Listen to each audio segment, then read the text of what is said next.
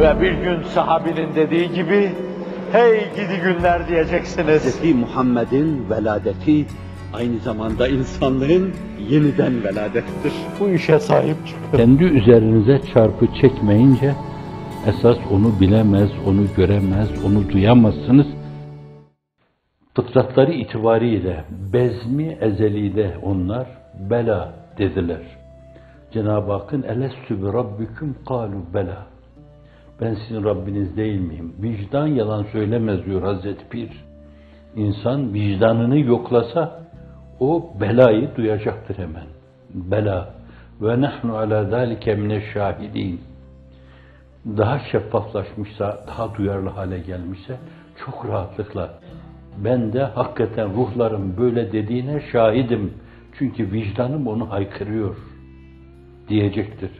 Ama yine bakmaya matuf. İnsanlarda bu duyguyu oluşturmak esasen. Bu ne demektir esasen? Esas bir tevhidi rububiyet duygusu oluşturmak. Elhamdülillah Rabbil Alemin. Neye hamd ediyoruz başta? Rabbül Alemin olan Allah'a. Bu da bir yönüyle tevhidi rububiyeti ilan etme, haykırma. Günde kaç defa kıldığınız her rekatta ya söylüyorsunuz veya dinlemek suretiyle iştirak ediyorsunuz. Daha fazla yapıyorsanız daha fazla. Elhamdülillah. Hamdü senalar olsun. Zerratı kainat adedinde. Mana verirken ona eliflemin oradaki harfi tarifin ahd işin olması. Yani bu malum bir hamd. Malum bir hamd kimden kime? İkincisi cinsam ne kadar hamd varsa demektir. İstirak, zerratı kainat adedince, zerratı mevcudat adedince, ilmi ilahi adedince ne kadar hamdü sena varsa hepsi Allah'a mahsustur veya lamı talil için derseniz Allah içindir. Elhamdülillah. Kim o Allah? Sorulabilir mi böyle? Rabbül Alemin diyorsunuz. Ve hemen arkasından o tevhidi rububiyeti ilan ediyorsunuz.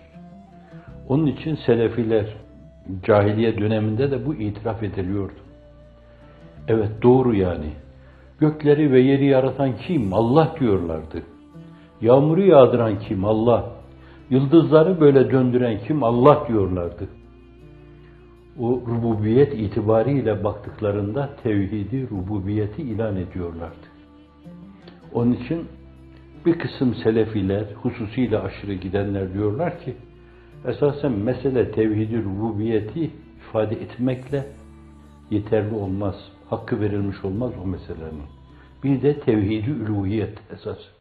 Madem Allah mabudu bil hak, maksudu bil istihkaktır, siz de tahsisi nazar ederek ona Allah için işleyecek, Allah için başlayacak, Allah için konuşacak, Allah için görüşecek, Allah için söyleyecek, Allah için oturacak, Allah için kalkacaksınız. E bunu da ne ile ifade ediyoruz? Bakın tevhidi rububiyet, vicdan onu ilan ediyor.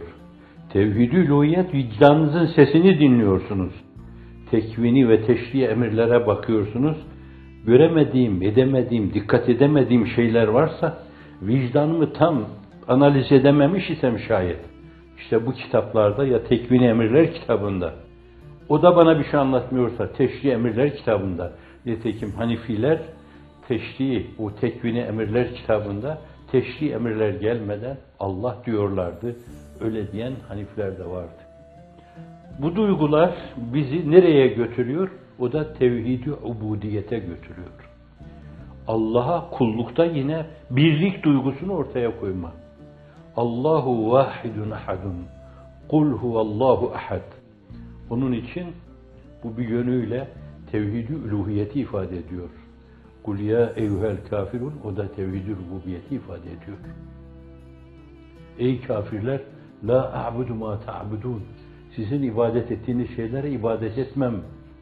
Siz de zaten benimkine ibadet etmiyorsunuz demek suretiyle kainatın adeta davul sesiyle mi diyelim bunu, mehter sesiyle mi ilan ettiği hakikati efendim görüp bir yönüyle ona evet deme, lebbeyk deme, bela ve nahnu ala zâlike şahidin deme. Aynı zamanda o rububiyeti ilan etme. Ondan sonra o rububiyete karşı, Rabbül alemine karşı tevhid-i üluhiyetle, kemerbeste ubudiyetle karşısında el pençe divan durma. Namazıyla, orucuyla, haccıyla, zekatıyla. Ve bunu ubudiyetiniz şeklinde yerine getirme, içine bir şey bulaştırmadan.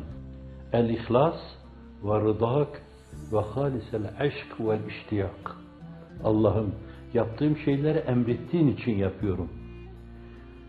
İmanıma, efendim İslam'ıma, ihlasıma, ihsanıma başka şey karışmasını istemiyorum. Senin için biraz evvel yine o pirden ifade ettiğim Allah için işleme, Allah için başlama, Allah için konuşma, Allah için görüşme. Üç nokta koyabilirsiniz, söyleyebilirsiniz. Allah için oturma, Allah için kalkma, Allah için yatma, Allah için göç etme, Allah için emir ve tebliğde bulunma, Allah için yapılması gerekli olan şeyleri yapma, emrü bil maruf nehyanil münker yapma. Hizmetin yapmak istediği şey de budur. Bu aynı zamanda peygamberler yoludur, sahabe-i kiram yoludur. Allah bu önemli vazife ile alakalı olarak en sevdiği kullarını göndermiştir.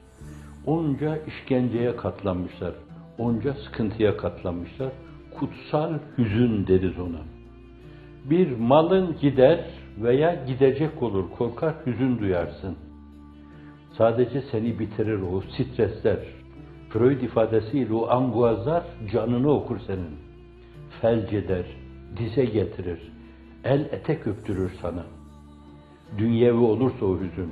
Aman villamı kaybederim, yalımı kaybederim.